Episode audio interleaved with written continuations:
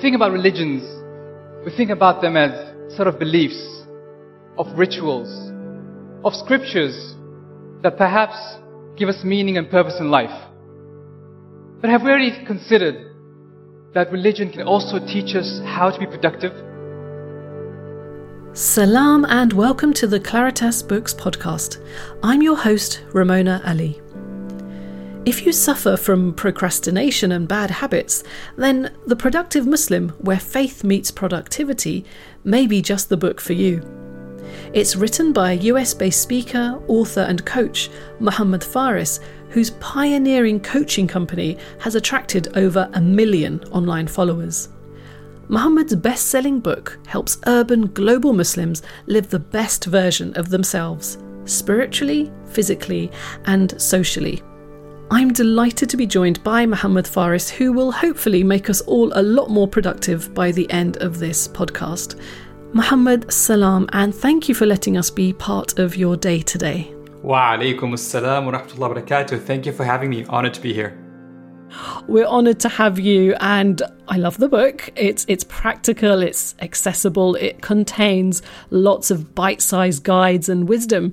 And you say that it took you two years and nine days to write it in the intro, but the story behind it started well before then. Could you tell us how it all began for you? Absolutely. So it started in 2007 when I was doing my master's degree at the University of Bristol in the UK and I was involved with Islamic Society. I was also had two jobs and I felt overwhelmed. I felt really busy. I felt I couldn't balance it all. And I was thinking, like, you know, I'm just a student and I'm struggling to manage my time and to manage my different responsibilities. How would it be tomorrow when I got a job and family and kids? And that question led me to explore the science of productivity, the science of managing yourself and managing your time so that you can be more productive and effective.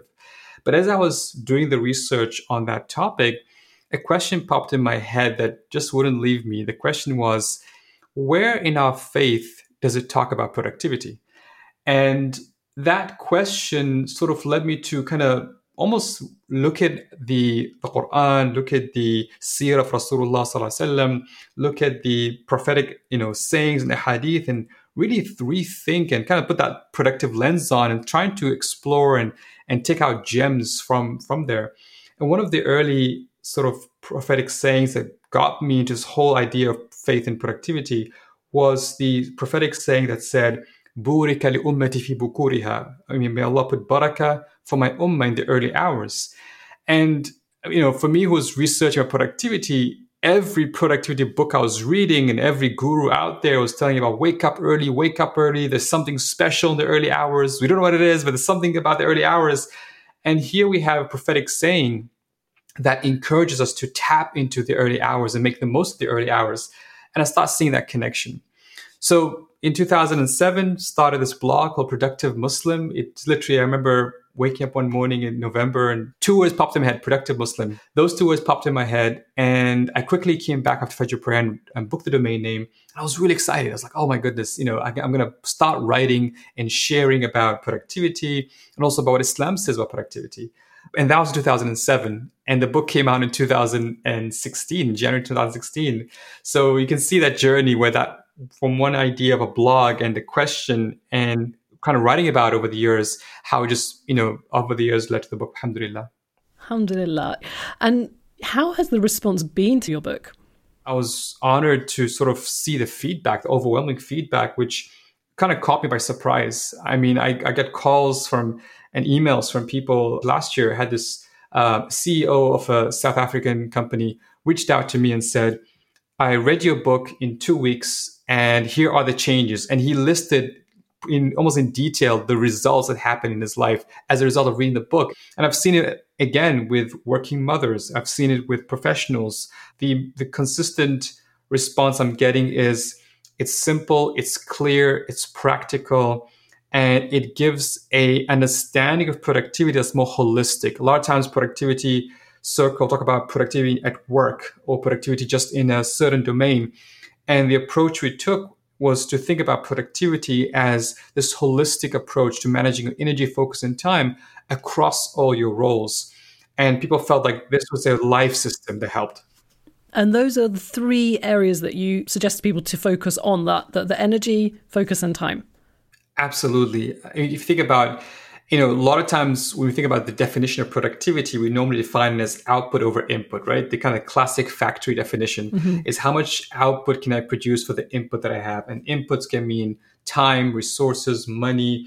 That factory definition, I personally, again, I was pretty against because I felt like, you know, in today's knowledge work, you know, global economy, the way we work is pretty much with our with our brains and our heads most of the time.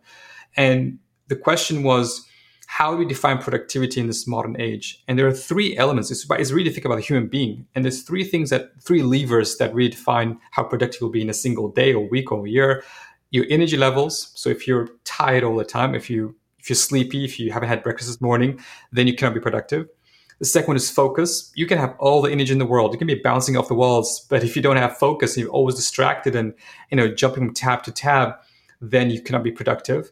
And also, if you have energy and focus, so you have both, but for some reason you're overwhelmed with responsibilities and your time is split up between so many different activities, then also you cannot be productive. So unless you master these three levers of productivity, it's very hard to be productive.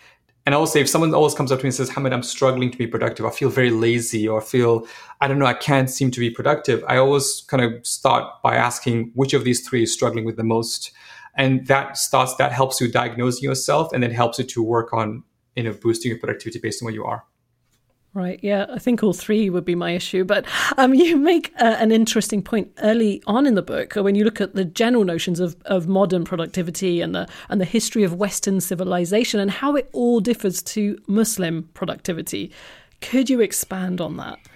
Yeah, this was an interesting part. As I was writing this book, that question really made me start to rethink this whole idea of what does it mean to be productive from a from a Muslim perspective and how different it is because as, as I was doing my research, I realized there's some things we agree with, right? You know, we shouldn't waste time, try to be productive, do your best. But but then it's almost like understanding the paradigm shift, and the and the major major difference is number one is moving away from productivity that's about about yourself, you know, self-centered, egocentric productivity, where it's all about yourself, to more of a God-centered productivity or purpose-driven productivity as Muslims believing that our purpose in life is to worship Allah subhanahu wa ta'ala, and that's the central purpose that defines sort of every activity and role we do, that is a paradigm shift that unless we really acknowledge and really sort of see its impact, you know, it, it, it makes a, it makes a huge difference how you organize your energy, focus, and time.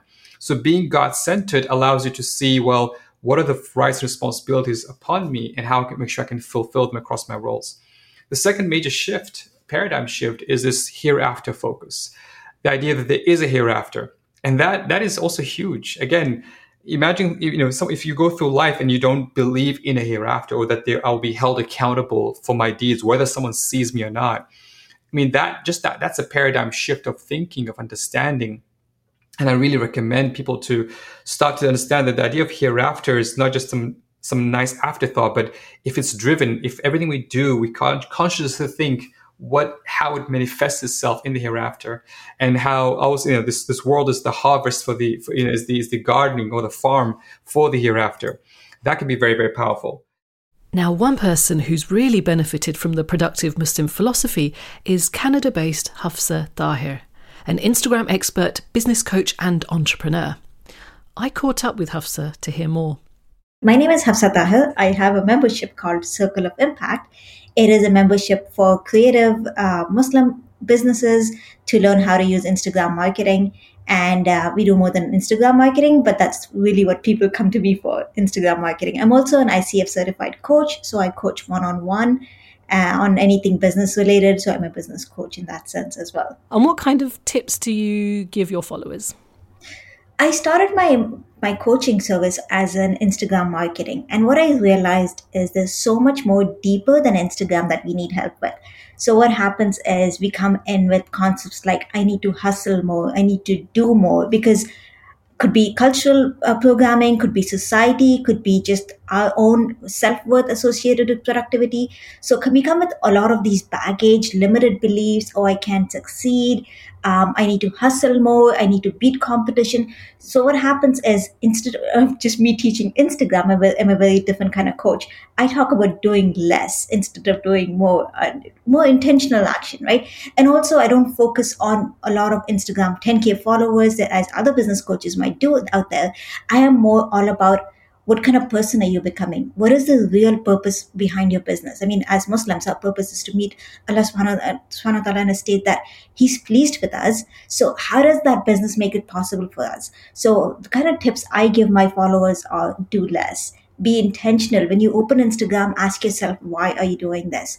Um, when you are holding yourself back from putting that product think about the impact it can have. How many people can you bring joy to you know? What is the purpose behind it? So the kind of the kind of teachings the kind of trainings and the kind of coaching i do for my clients is all about mindset. It's all about doing less being intentional.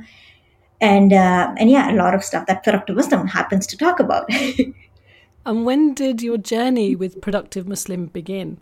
I came across Productive Muslim in 2009, 2010 ish. I was actually out of out of Canada for a little while, and a friend posted a, uh, a job posting about Productive Muslim. I got to watch Productive Muslim go from this Squarespace page to like a hundred, uh, a million followers on Facebook now. So that's how I was introduced to Productive Muslim when I worked for them in 2010 ish I worked for them about five years, and uh, and I think that's really inspired me even more because I watched them grow from like kind of like almost like this seed into this tree they are now today.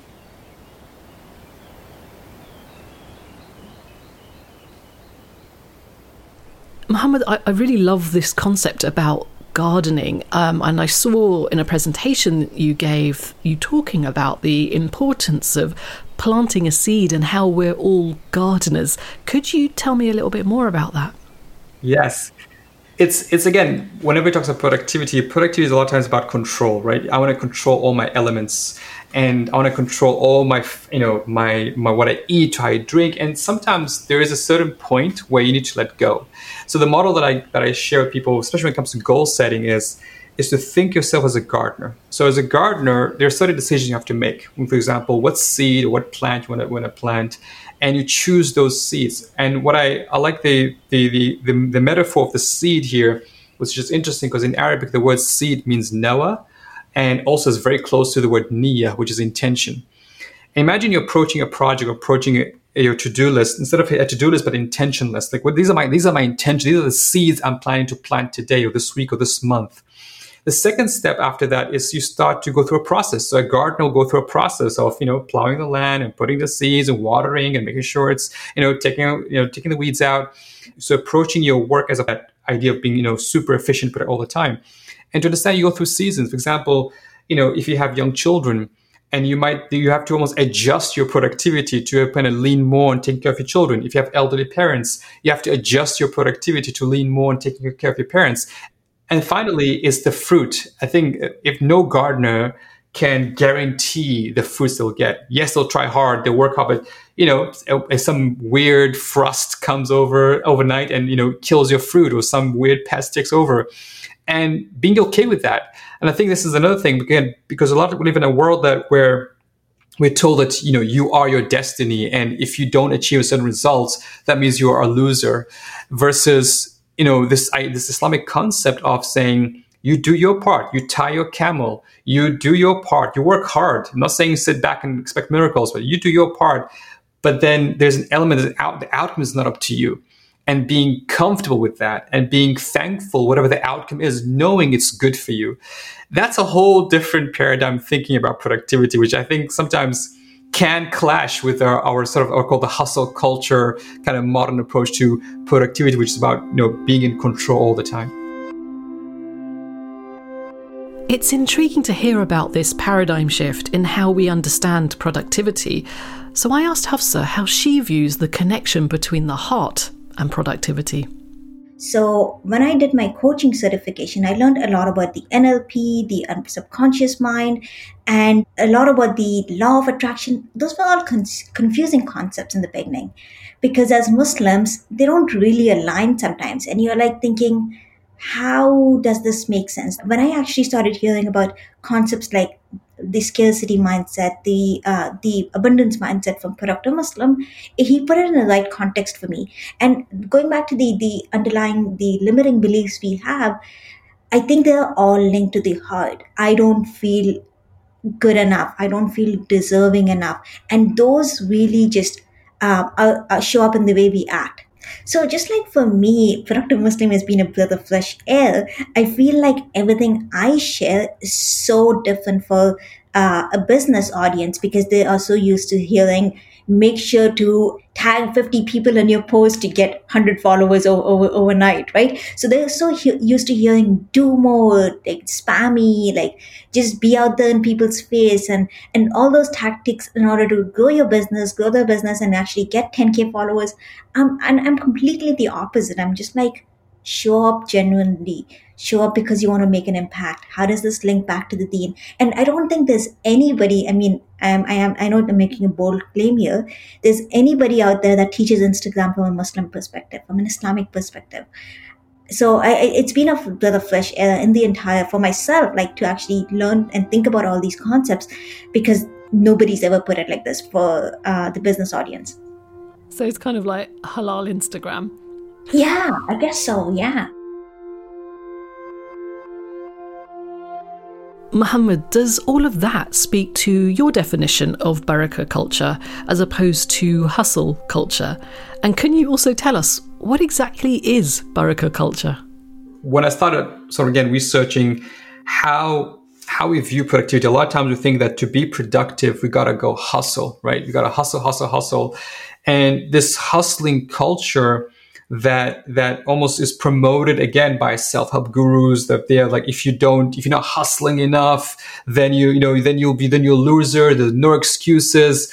And and again it's this very it's very work centric in fact there's a term for this now called workism where work has replaced religion for most people when it comes to finding their purpose when it comes to having a community when it comes to feeling even transcendence. Think about this, the graduation speeches. Think like follow your passion, follow your dreams, right? Work is where you kind of reach your self actualization. And hence there's this whole drive to make work the centerpiece of identity versus being God centered. And the question is at what expense? It is, it is harming people, right? And especially in the startup world, startup culture. So the question was the alternative because if you say, well, if you don't not going to hustle, then how, how are you supposed to be successful? And this is where we, we propose the idea of a barakah culture.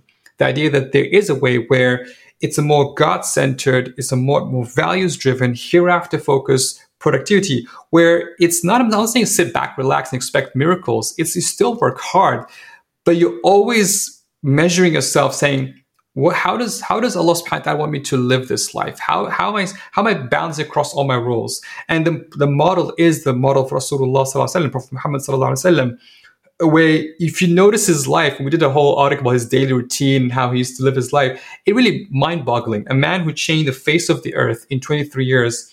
And if you look at his daily routine from a hustle culture perspective, a productivity expert, like he's too relaxed. Like, what's going on? Is he's not he's not like rushing around and being busy and and going after like, oh my god, I have to be here. You see him walking the streets of Medina and then being very calm. And then little girl will come and tug at his shirt, say, Rasulullah, I want to show you something. And he, and he would go with her. And then they're like, what? Like, you know, you, you're trying to save humanity. Like, you don't have time to do this, but you see him do that.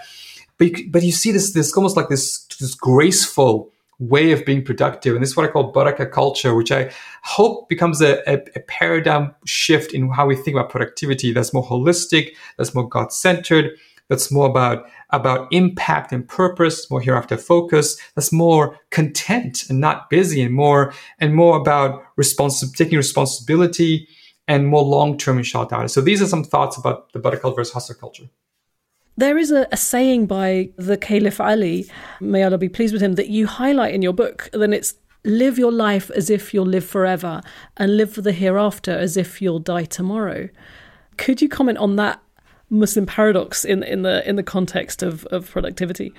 I I love that quote. It's so so inspiring to to read that because it just gives you perspective of how these incredible human beings thought, these companions and how they thought and how they perceived life. You know, live your life as if you live forever. So think about if you had all the time in the world, and to do anything you want to do in your life, what would life look like? What would you plan? What would you do? What would you focus on?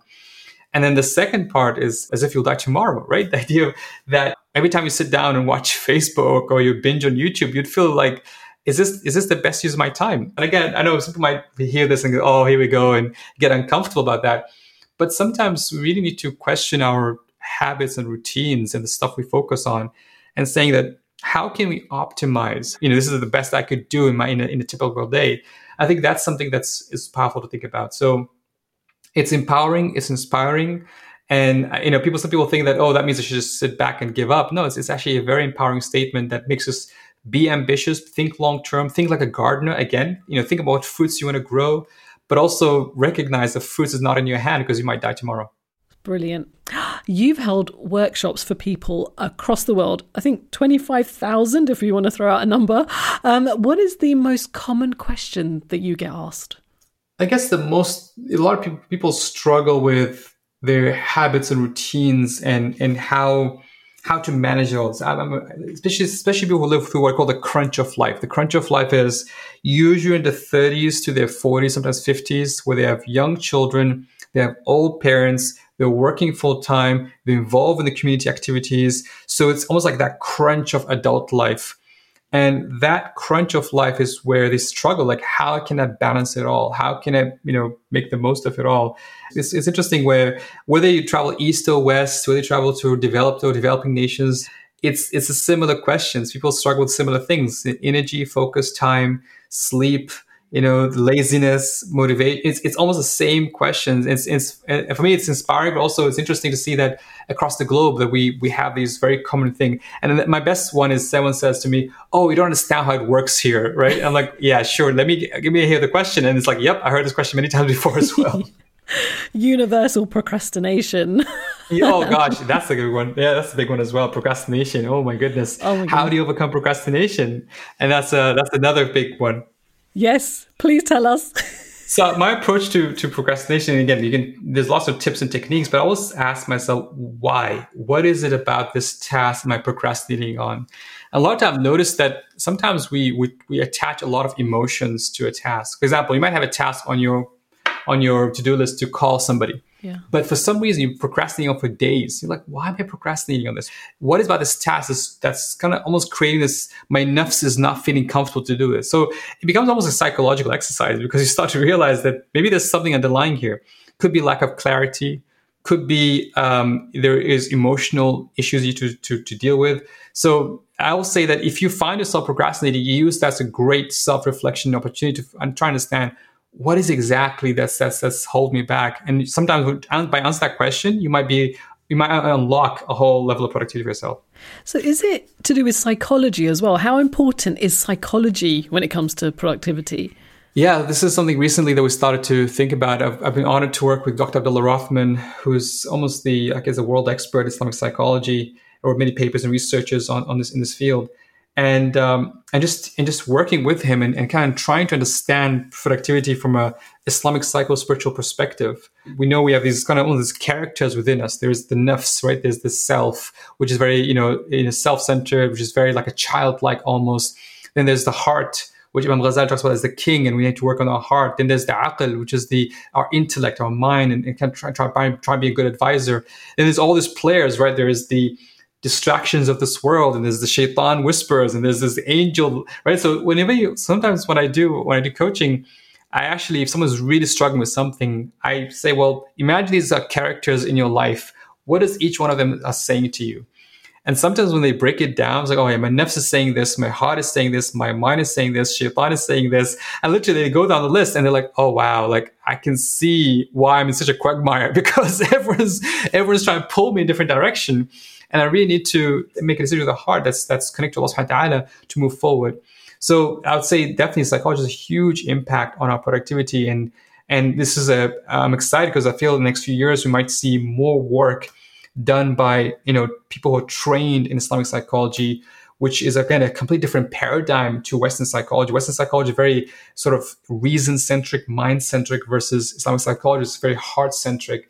I'm excited to see um, some of the contributions that, that we'll hear from, from Muslim psychologists in this field, especially when it comes to performance and productivity and, and being the best version of ourselves.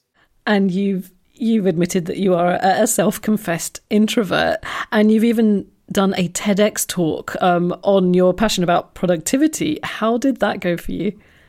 yeah, those are interesting. Um, I remember, uh, I think, who was it Susan Cain who wrote The Power of Quiet, uh, the book about introverts? There was a line there that I really loved. It said that sometimes, you know, as introverts, even though we don't want to stand in front of a crowd, but if something is so meaningful to us, you know, it's almost like every bone in our body, we just have to do it because we almost feel feel responsibility. So yeah, the TEDx talk or the talk at the World Domination Summit or any of these major sort of, I would say these uh, high stakes talk, the entire crowd was non-Muslims. Um, think there were only four Muslims in the whole crowd. And specifically today, I'm going to talk to you about a ritual that's been practiced for over 1400 years. And today, over a billion people practice it daily. And that is the Muslim prayer, the Salah.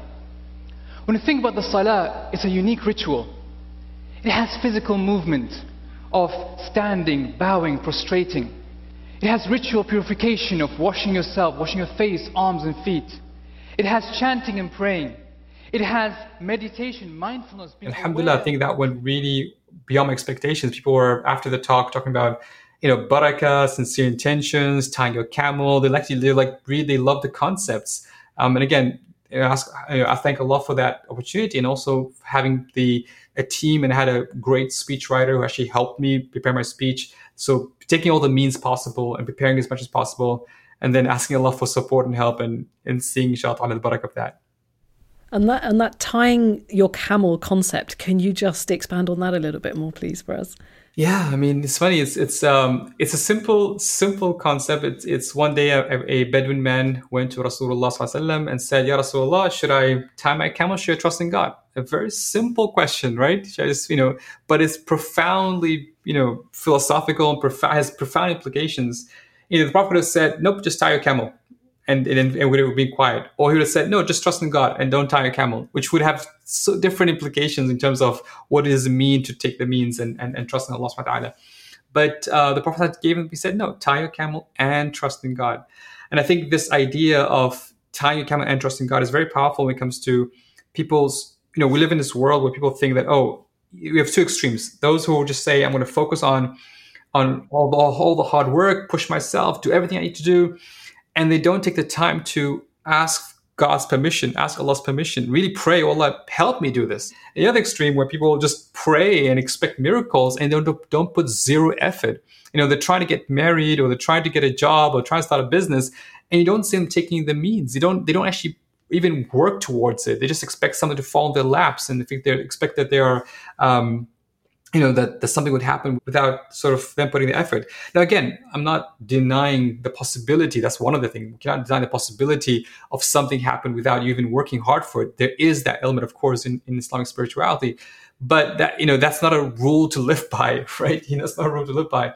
You know and so that's why i say that yes there is an element sometimes sustenance. Allah subhanahu wa ta'ala can something give without even you asking but the general rule, and this is what general for us to live by, is you got to tie your camera, you got to put your effort, tie, work hard, and put that trust. And and if and Allah Allah is generous, He sometimes gives without even asking. Somebody gives you more than we ask for. So so that's a, a, rule of live life: uh, tie your camel and trust in Allah. I love that.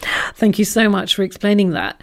So Muhammad Faris, author of Productive Muslim, founder of ProductiveMuslim.com, have you ever been unproductive? Oh yeah, all the time. Confessions of a productive Muslim. Uh, yeah, I mean it's interesting. It's um, one thing that I've learned over the years is to be conscious of my energy levels. And sometimes I go through stretches. I might have like a good stretch of 10 weeks, 10 days, or two weeks, or three weeks. And then I, I get to a point where I feel like, huh, I'm actually not able to maintain that. And that's when I start, again, that's self awareness. So I'll take a break. So I will say that being productive is to know when not to be productive. And again, we find that in the life of Rasulullah sallallahu You know, the, the Aisha line has a beautiful saying. She says, you know, some nights I see the Prophet sallallahu pray the whole night. And I think, did he ever sleep?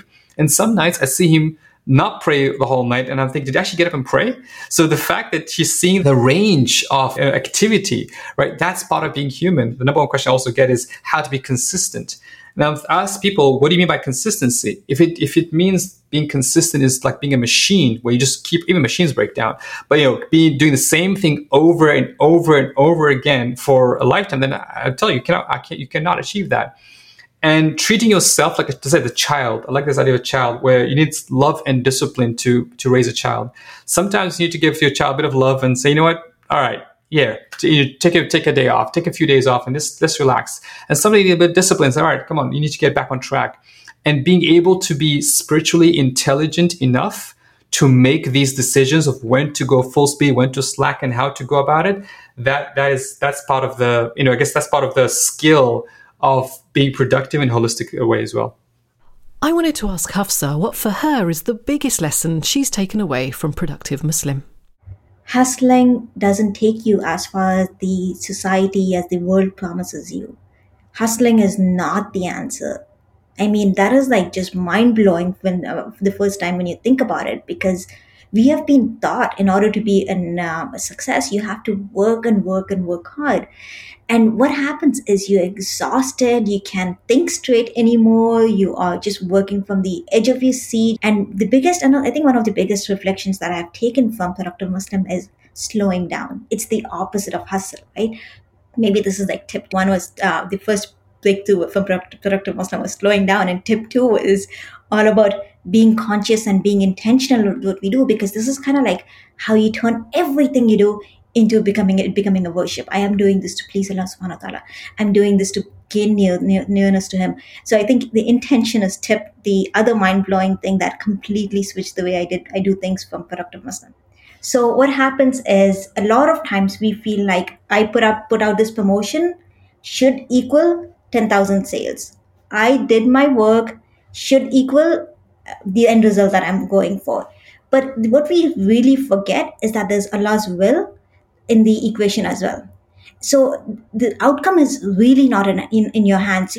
But to be able to say, whatever the outcome is, it's from Allah subhanahu wa ta'ala. Whatever the outcome is, I will accept it with all my heart because the outcome doesn't define me. The outcome doesn't define my capabilities. The outcome doesn't define who I am as a person. The outcome is in Allah's hand and it is His will what happens. That's why intention is so important. That's why cleaning your heart because you are only responsible for your actions. You are not going to be asked for the results because the results are never in your hand. But it's really tie the camel, not strangle the camel. I am a tra- camel strangler. I, I kill my camels. I'm like, I need to tie this. I need to make sure this works. But guess what? Allah's only asked us to do the best we can because He doesn't burden a soul more than it, it can bear. So I, I think I needed to learn how to detach from the outcome and be like, hey, you know what? I did the work. I let go now. That's where my responsibility ends. I haven't heard the expression a camel strangler before. That's really quite vivid. Yeah. That is hilarious. Be a camel tire, not a camel strangler. I need to I need to trademark it. you got it. You've got to trademark it. Absolutely, copyright it.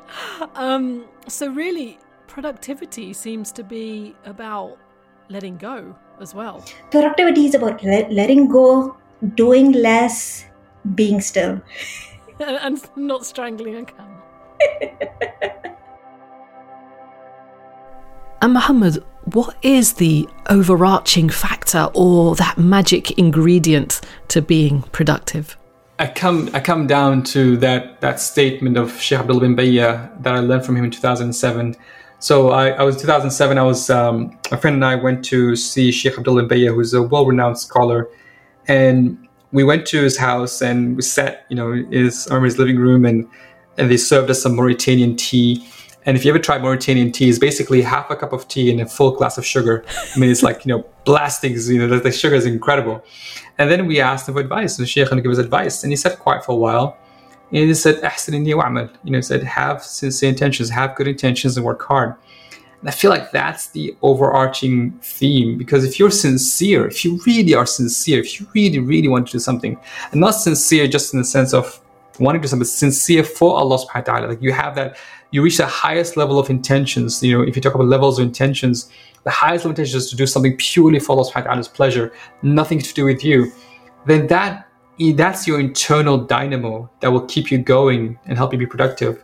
If you're not sincere, if, if your intention is not at the high level, then you always find excuses to not do something. So, you know, don't expect miracles. You just got to put the work in. But hopefully that sincerity will drive you to be able to put the work in and stay productive across all areas of your life, Michelle Sincerity and hard work. That sounds like a, a winning combination. Thank you. Thank you so much, Mohammed Faris, uh, for your time. It has been such a pleasure and so fascinating as well. So thank you. Thank you. Thank you for having me. It's been great talking to you. Thank you. So, can religion teach us productivity? The answer is yes. But we need to stop thinking about religion as simply culture or heritage, but divine wisdom that is there to help us live our modern lives. Thank you very much.